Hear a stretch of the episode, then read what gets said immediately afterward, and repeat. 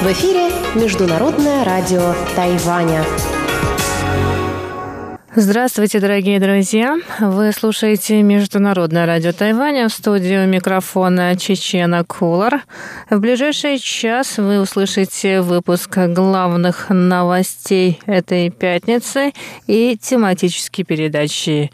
Передачу Андрея Солодова «Азия в современном мире», передачу Марии Ли «Экскурсия на Формозу» и передачу Лили У «Ностальгия».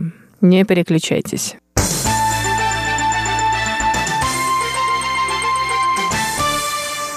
Итак, мы начинаем выпуск новостей. Министерство иностранных дел Китайской республики Тайвань поздравило 14 июня американского политика Дэвида Стилвелла, который занял пост помощника государственного секретаря США по делам Азиатско-Тихоокеанского региона. В тайваньском МИДе надеются, что с его назначением на эту должность тайваньско-американские отношения станут еще крепче. Дэвид Стилвелл, генерал военно-воздушных сил США, проработавший в странах Азии многие годы.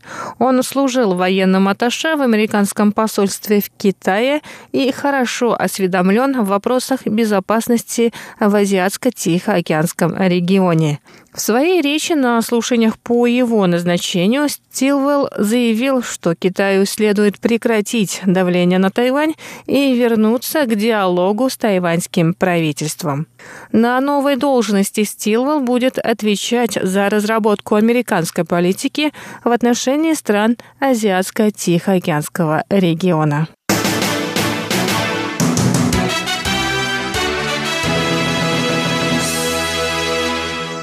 Судно «Фронт Альтаир», зафрахтованное тайваньской нефтеперерабатывающей компанией Zhongyu CPC Corporation, было атаковано 13 июня в Оманском заливе. Танкер вез на Тайвань 75 тысяч тонн нефтяной нафты. 23 человека экипажа судна были эвакуированы другим судном, находившимся поблизости. Сообщается, что ранним утром 13 июня в Оманском заливе было совершено нападение на два судна. Одно «Фронт Альтаир», перевозившее сырье тайваньской компании, другое шедшее под панамским флагом. Неизвестный объект, выпущенный из неустановленного места, пробил корпус судна «Фронт Альтаир», в результате чего начался пожар. Заместитель генерального директора компании Чжонгю Цю Цяшоу сообщил 14 июня, что судно еще находится на плаву. Он оценил ущерб компании 8 миллионов новых тайваньских долларов, что составляет более 266 тысяч долларов США. Закупочная цена этой партии сырья составила 34 миллиона долларов США. Груз был полностью застрахован. Возможно, нужно будет оплатить какую-то часть нам самим. Точная сумма страховых выплат будет обсуждаться со страховой компанией. Но я оцениваю ущерб компании в 8 миллионов новых тайваньских долларов. России рассказал, что объем сырья, находившегося на танкере, равен объему потребляемого на Тайване бензина за два дня. Сейчас на острове есть запасы бензина на 75 дней, поэтому объем сгоревшего в Оманском заливе сырья не критичен для страны.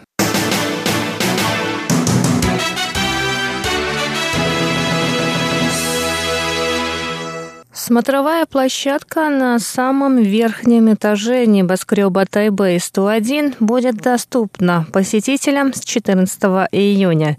Ранее в нее могли попасть только особые гости, такие как бывший президент США Билл Клинтон и голливудский актер Уилл Смит.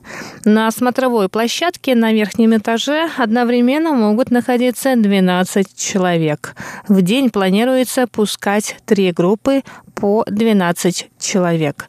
Каждая экскурсия будет длиться 40 минут. Стоимость этой экскурсии 3000 новых тайваньских долларов, что равно 95 долларам США. Чтобы попасть на самый верхний этаж, необходимо подняться на 89-й, а затем подняться выше на другом лифте или по лестнице. В компании, управляющей небоскребом, сообщили, что за первые пять месяцев 2019 года число посетителей смотровой площадки на 89-м этаже здания выросло на 4-5% по сравнению с прошлым годом. Кроме того, на пятом этаже небоскреба будет установлен 20-метровый проектор, на котором будут показывать природные красоты Тайваня. А на 89-м этаже планируют устраивать выставки.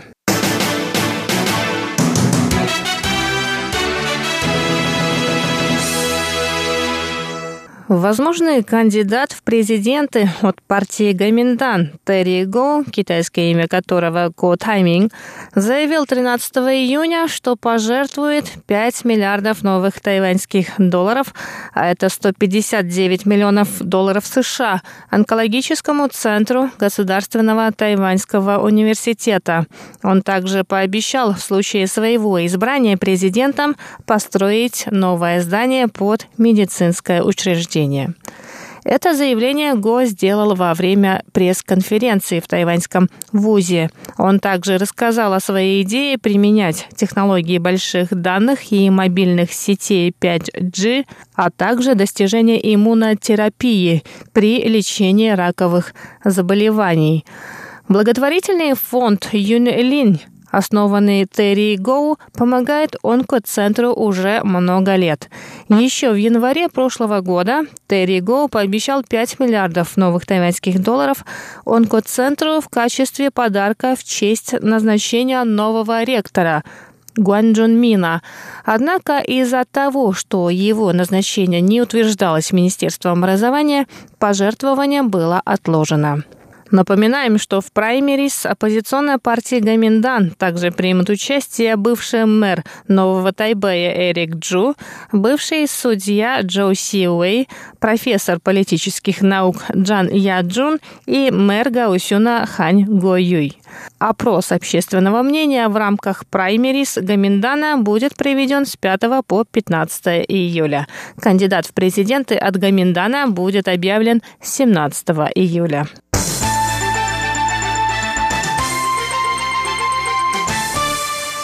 И на этом выпуск новостей подходит к концу. Новости этой пятницы для вас подготовила Чечена Колар. Я с вами на этом прощаюсь. Желаю вам хороших выходных.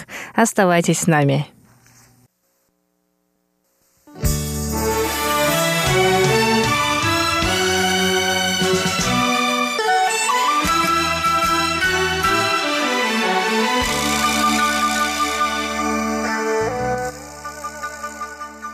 Здравствуйте, дорогие слушатели Международного радио Тайваня. В эфире еженедельная передача из рубрики «Азия в современном мире». У микрофона ведущий передачи Андрей Солодов. 30 лет назад, 4 июня 1989 года, коммунистические власти Китая жестоко подавили массовые акции протеста в центре столицы страны, Пекина. Большая часть жителей КНР сегодня не знает никаких подробностей о том, что же произошло тогда. Так начинается статья, опубликованная на сайте «Радио Свобода». Сегодня, дорогие друзья, я хотел бы познакомить вас с этой интересной, с моей точки зрения, публикацией. Итак, печальная годовщина.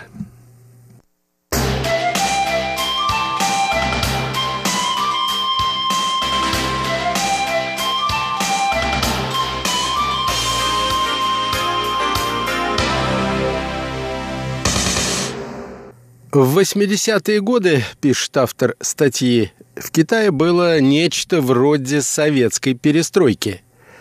После смерти в 1976 году основателя китайского коммунистического государства Мао Цзэдуна политическое руководство КНР решило реформировать плановую экономику, все больше отстававшую от соседних стран. Проводимая Мао политика большого скачка, попытка быстрой модернизации, невзирая на человеческие издержки, очевидно провалилась. Другая инициатива китайского вождя – культурная революция дала волю насилию коммунистических фанатиков и едва не уничтожила в Китае образованный класс. В 1978 году неофициальный лидер КНР Дэн Сяопин Формально он занимал в тот период лишь должность председателя Центрального военного совета КНР провозгласил начало политики реформ и открытости, что ограниченно разрешило мелкое предпринимательство. Часть китайского общества, прежде всего студенты и представители образованных городских слоев населения – надеялись на то, что реформы Дэна не ограничатся экономикой и затронут также политическую сферу. Но надежды на демократизацию были уничтожены в ночь на 4 июня 1989 года, когда на центральной пекинской площади Тяньаньмэнь армия кроваво подавила выступление студентов и примкнувших к ним рабочих.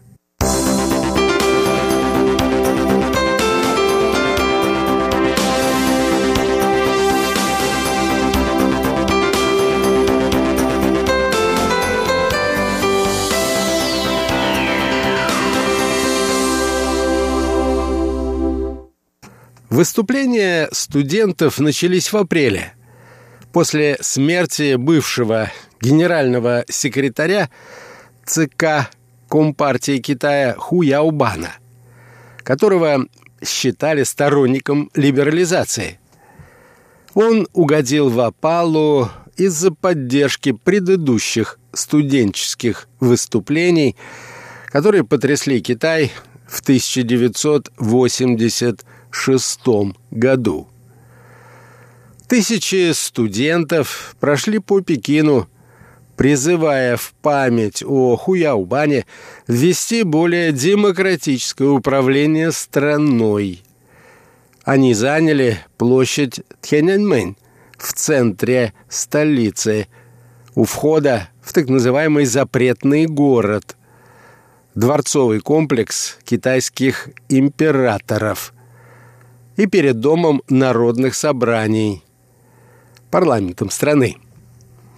С этого момента число выходивших на демонстрации на Тхеняньмэнь студентов и рабочих постоянно росло, в середине мая превысив миллион человек. 19 мая на площадь приехал генеральный секретарь ЦК Коммунистической партии Китая – Джао Цзиян, который попросил демонстрантов прекратить протесты и произнес ставшие знаменитыми слова «Студенты, вы зашли слишком далеко. Мы сожалеем». Джао поплатился за подобный либерализм и за то, что выступил против – использования против демонстрантов военной силы. Он был снят со своего поста и помещен под домашний арест, под которым и оставался почти все время до своей смерти в 2005 году. В тот же день, 19 мая, глава правительства Китая Ли Пен объявил о введении военного положения. В Пекин начали стягивать армейские части. Их численность экспертами оценивалась в 30 дивизий, и они прибыли со всех концов Китая. Было мобилизовано около 180 тысяч военнослужащих. Это сравнимо с количеством войск, которые участвовали с китайской стороны во Второй социалистической войне, войне 1979 года между КНР и Вьетнамом. На фоне резкого обострения ситуации в Китай приехал инициатор советской перестройки генеральный секретарь ЦК КПСС Михаил Горбачев. Горбачев даже выступил в Пекинском университете перед студентами, не поняв отношения властей КНР к протестам, и фактически как полагают некоторые наблюдатели, способствовало их дальнейшему подъему. Установление военного положения не остановило протесты. Студенты блокировали грузовики с солдатами, а 30 мая соорудили в центре площади 10-метровую статую богини демократии. С началом протестов коммунистическое руководство КНР во главе с Дэн Сяопином обсуждало возможные варианты ответа на требования демонстрантов. В результате Политбюро ЦК КПК приняло решение ввести военное положение, а когда это не помогло, использовать военную силу.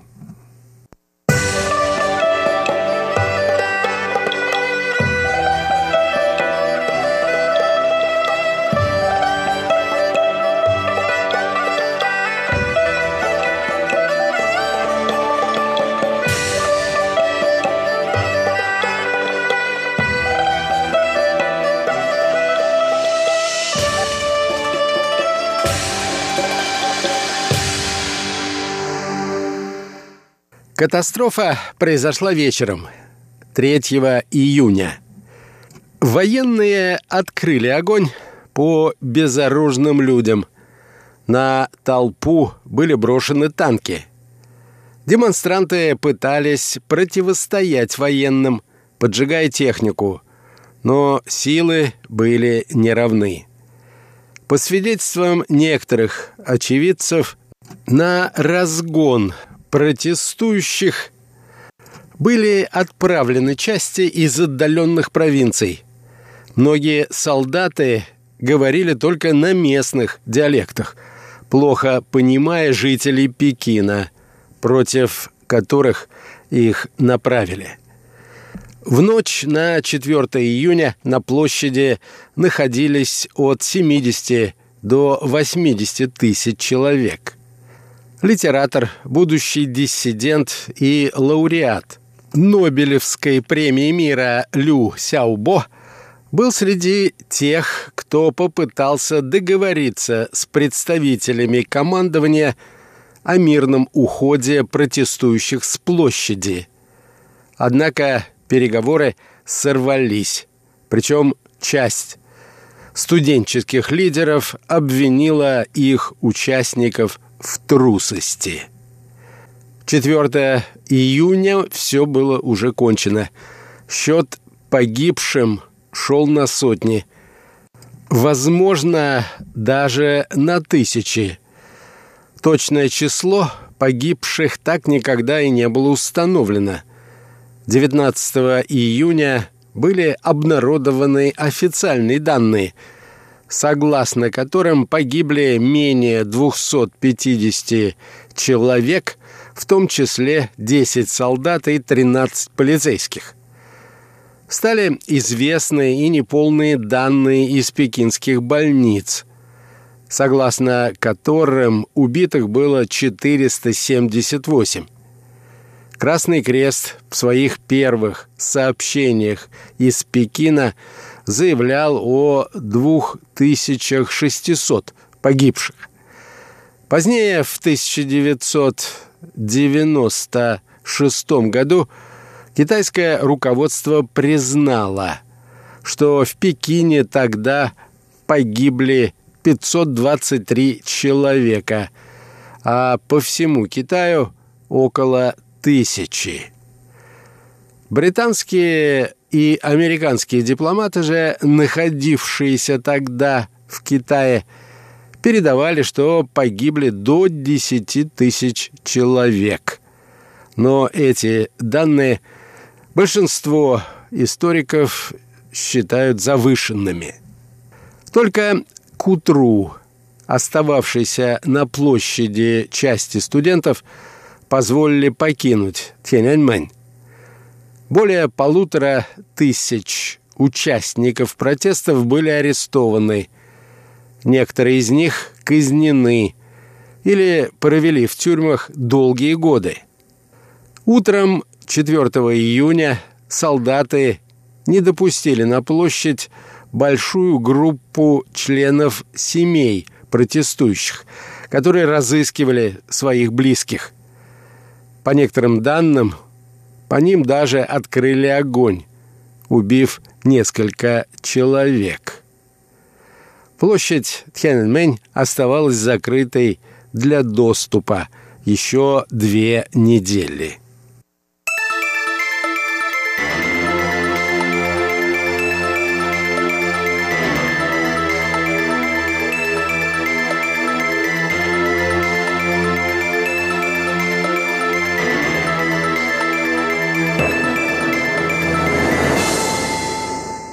Выступления студентов, рабочих и других горожан были названы коммунистическим руководством Китая контрреволюционным мятежом. Один из генералов заявил тогда на расширенном заседании Политбюро ЦК КПК. Беспорядки, переросшие в конце концов в контрреволюционный мятеж, сказал генерал, были результатом объединения внутренних и внешних контрреволюционных сил, результатом расцветшей буржуазной либерализации. Их целью был безумный план свергнуть руководство Китайской коммунистической партии – Социалистическую Народную Республику Китая и установить буржуазную республику, антикоммунистическую, антисоциалистическую, являющуюся вассалом западных держав. Без преувеличения, дальнейшее направление развития КНР было на несколько десятилетий определено событиями на площади Тхяньаньмэнь. Возобладал курс на авторитарную модернизацию, при которой экономические реформы не сопровождаются сколько-нибудь существенным укреплением гражданских свобод. Память о пекинских событиях китайские власти стараются искоренить. Публичное обсуждение кровопролития 4 июня 1989 года в стране запрещено. Если, находясь в Китае, вы войдете в интернет и наберете по-китайски, по-английски или по-русски или на каком-то ином языке события на площади Тяньаньмэнь, то никакой информации – на эту тему вы не получите.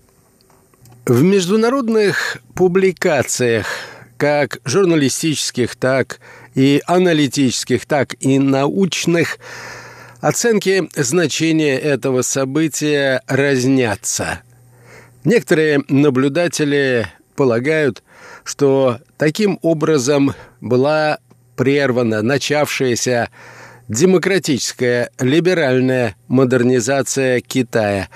Другие же наблюдатели приходят к выводу, что пусть и дорогой ценой власти Китая предотвратили грядущий распад страны и ее вхождение в состояние полной анархии. К примеру, советский журналист-международник Всеволод Овчинников, который входил в группу подготовки визита Горбачева в Китай, главной причиной молодежных манифестаций были не права человека и демократические свободы, как утверждали западные СМИ, а негативные побочные последствия реформ, начатых Дэн Сяопином в 1979 году, в первую очередь имея в виду широко распространившуюся коррупцию среди партийно-государственного аппарата. Тем не менее, у многих наблюдателей вызывает недоумение нарочитая жестокость, с которой были подавлены народные выступления. Ведь в тот момент, когда в Пекин были введены танки, движение уже, очевидно, шло на спад. Об этом говорят многие журналисты и наблюдатели, находившиеся в тот период времени в Пекине. Ответ на этот вопрос может быть, очевидно, только одним. Власти в очередной раз стремились продемонстрировать собственному народу, как далеко они готовы пойти в борьбе за сохранение своего политического да и экономического господства. И в этом они во многом преуспели.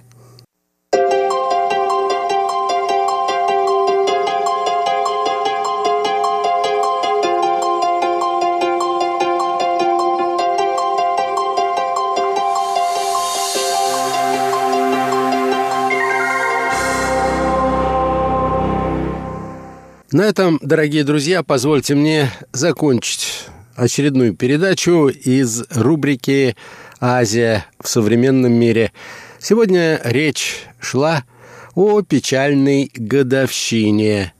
В июне 1989 года произошли трагические события на центральной пекинской площади Тхеняньмэнь. Всего вам доброго, дорогие друзья, будьте здоровы, до новых встреч!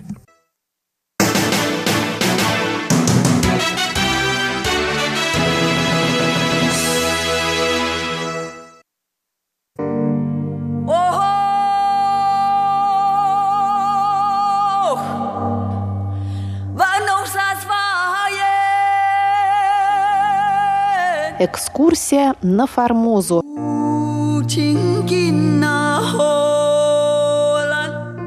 Программу Международного радио Тайваня завершает одиннадцатая передача из цикла «Экскурсия на Формозу» по одноименным запискам русского моряка и путешественника Павла Ибиса. В студии ведущая Мария Ли. Павел Ибис предпринял пешее путешествие вдоль острова Тайвань зимой 1875 года, и его статья под названием «Экскурсия на Формозу» была опубликована в журнале «Морской сборник» в 1876 году. «Морской разбой», генерал Лежандр и генерал Тохуток.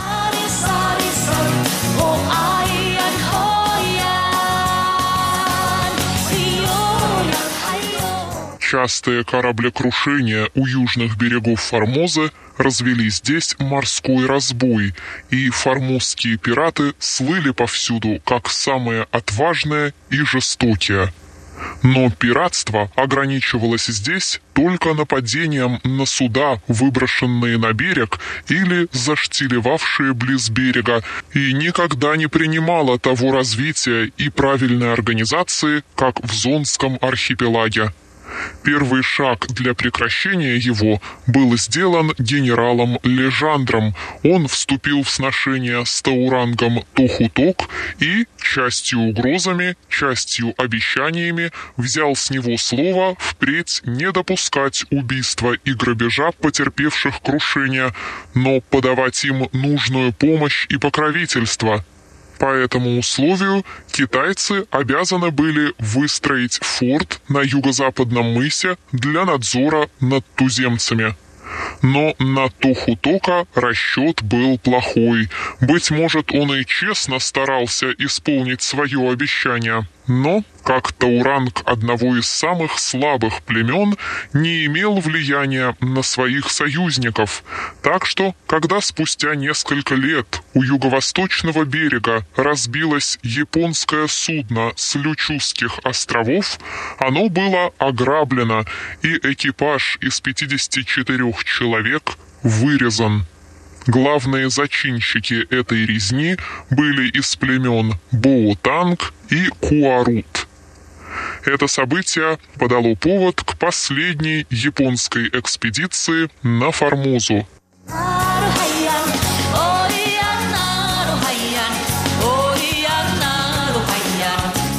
Экспедиция японцев на Формозу и ее последствия.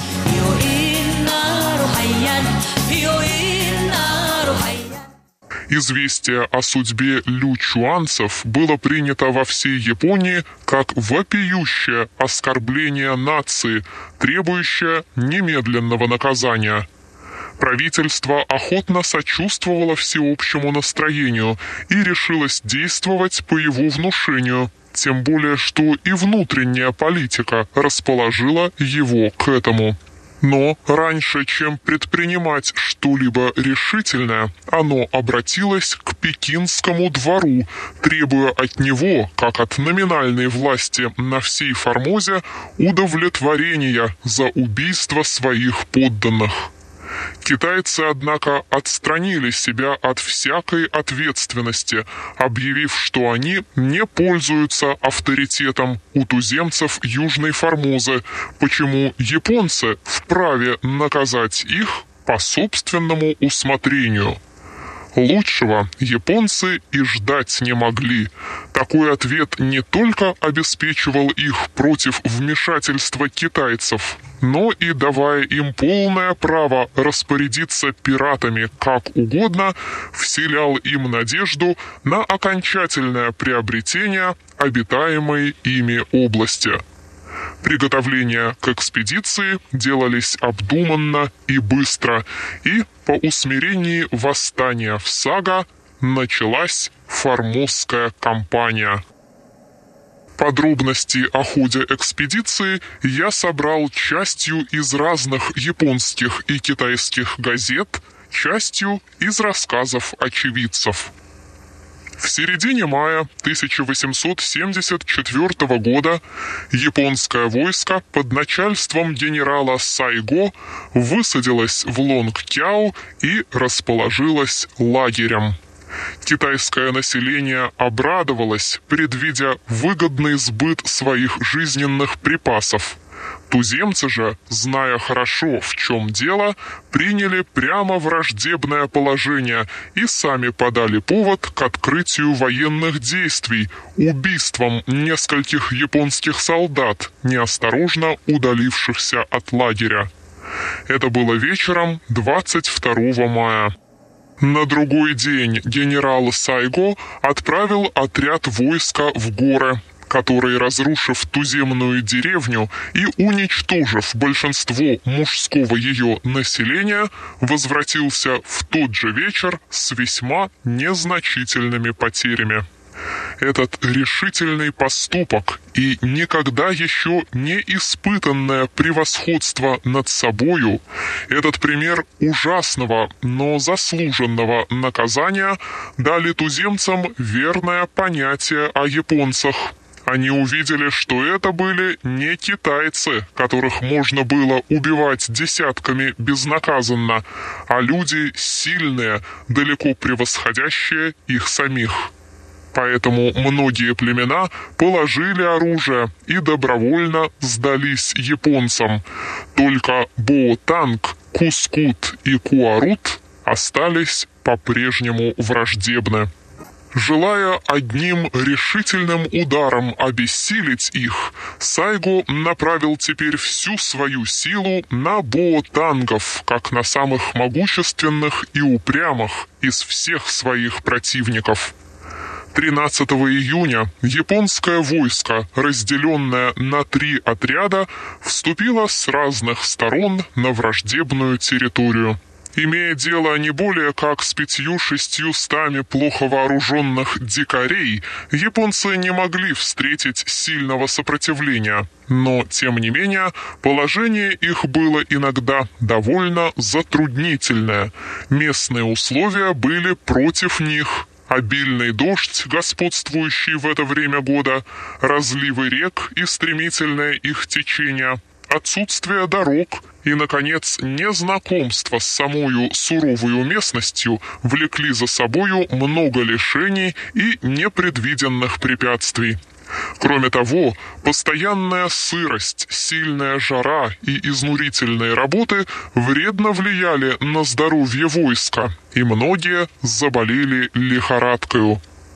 Горцы же имели все выгоды на своей стороне избегая по возможности открытого боя, слишком для них неровного, они обстреливали японцев безнаказанно из-за неприступных скал и тревожили их неожиданными набегами и западнями. Впрочем, потеря японцев была невелика. Число убитых в продолжение всей кампании не превышало 20 человек, хотя раненых и было много.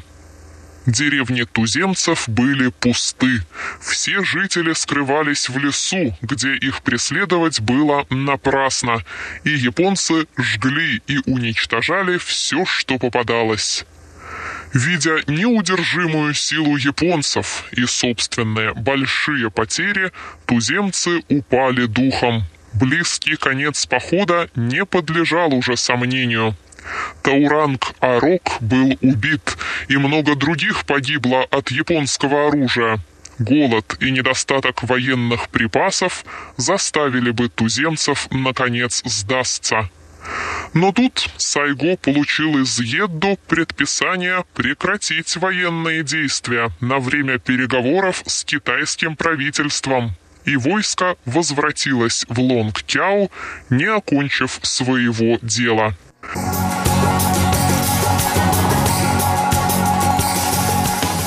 Уважаемые друзья, вы прослушали одиннадцатую передачу из цикла «Экскурсия на Формозу» по одноименным запискам Павла Ибиса. Передачу подготовила и провела Мария Ли.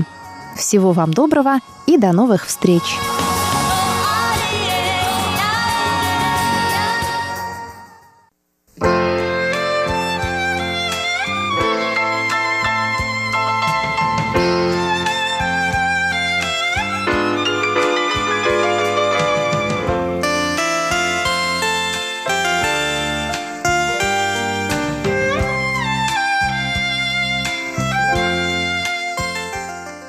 Здравствуйте, дорогие друзья!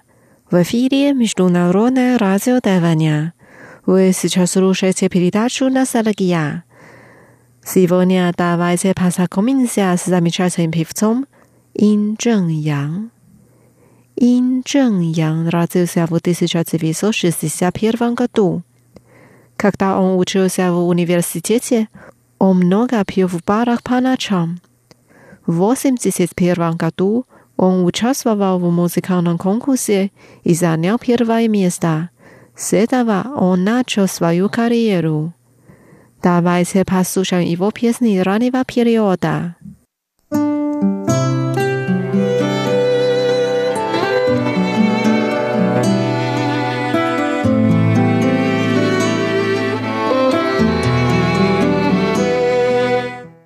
Первая песня называется Я одинок из-за тебя. Не让我孤孤单单. Он так поет. Я одинок из-за тебя. Но моя любовь к тебе настоящая.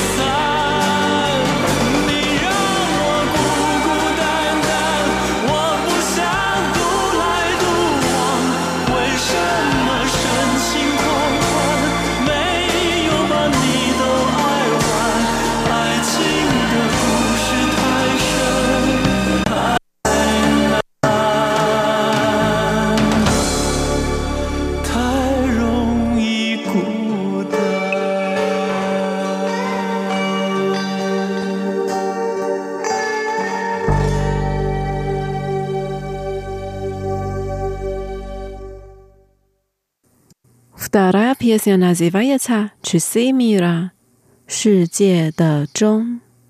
В песне так поется «Я прячусь слишком долго, прячусь в обманах прошлого.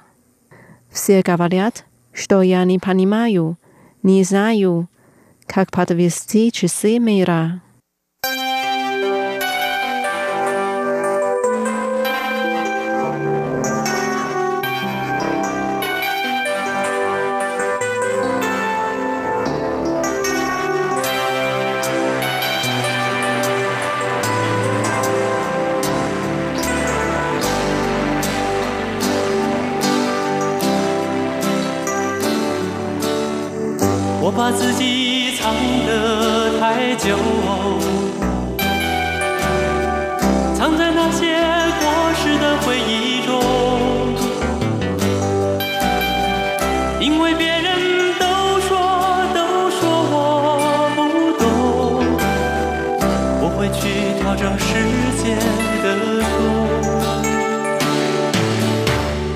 我的心在忍受窗口。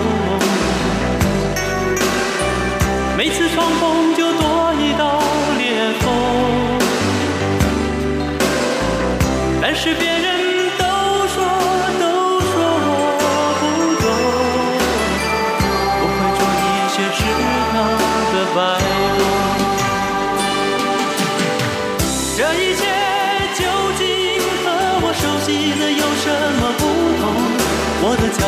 passion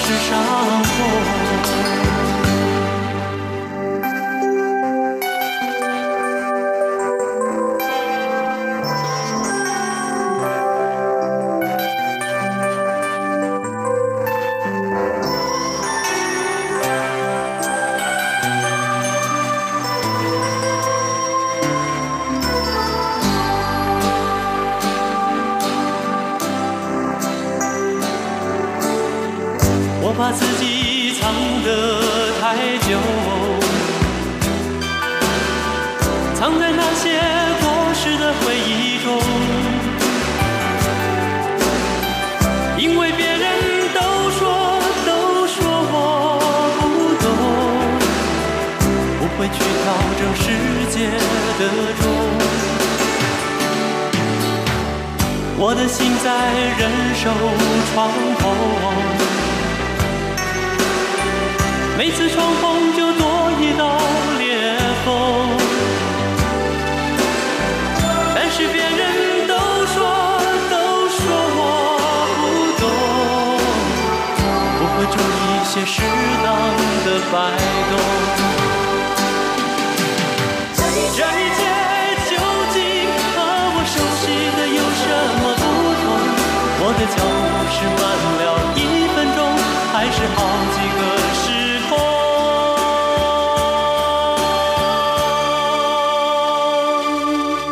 ？Теперь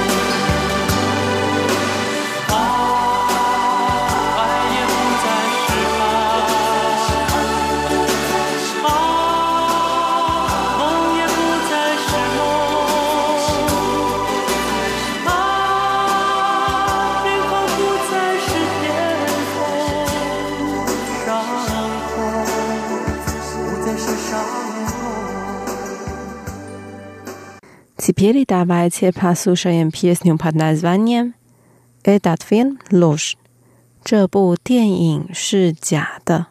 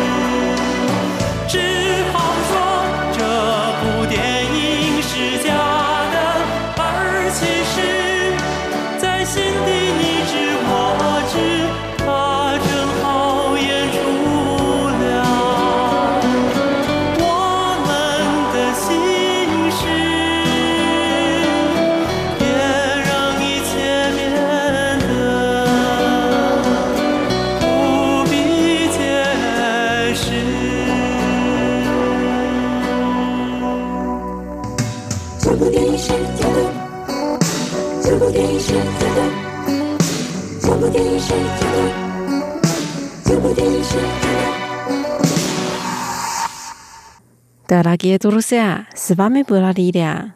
Сегодня мы познакомились с певцом Ин Чжэн Yang. Надеюсь, что песни вам понравились. Давайте увидимся через неделю. Желаю вам хорошего настроения. Пока.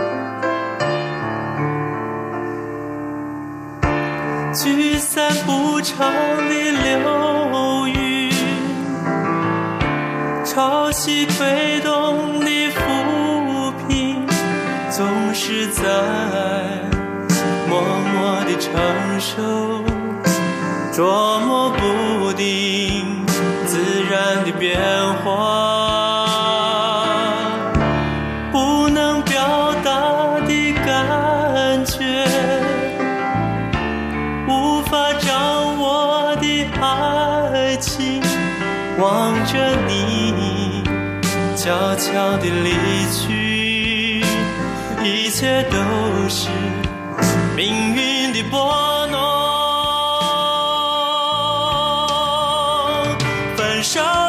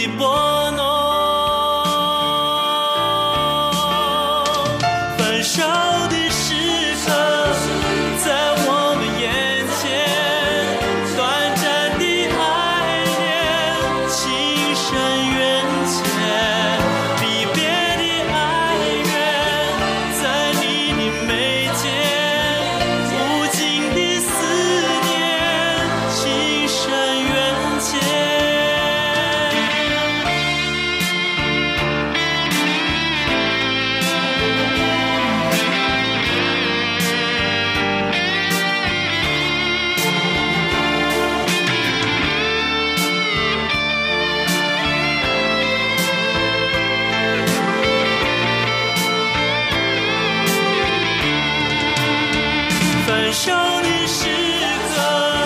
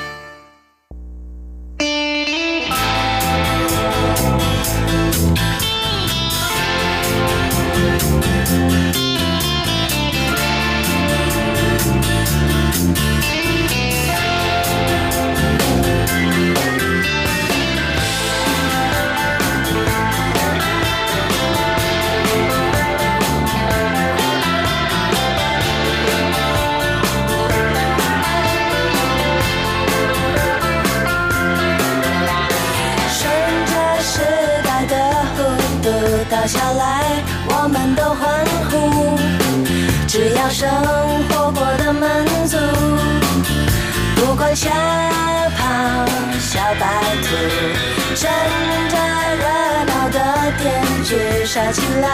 我们不在乎，只要生活过得满足，就算太阳变得恶。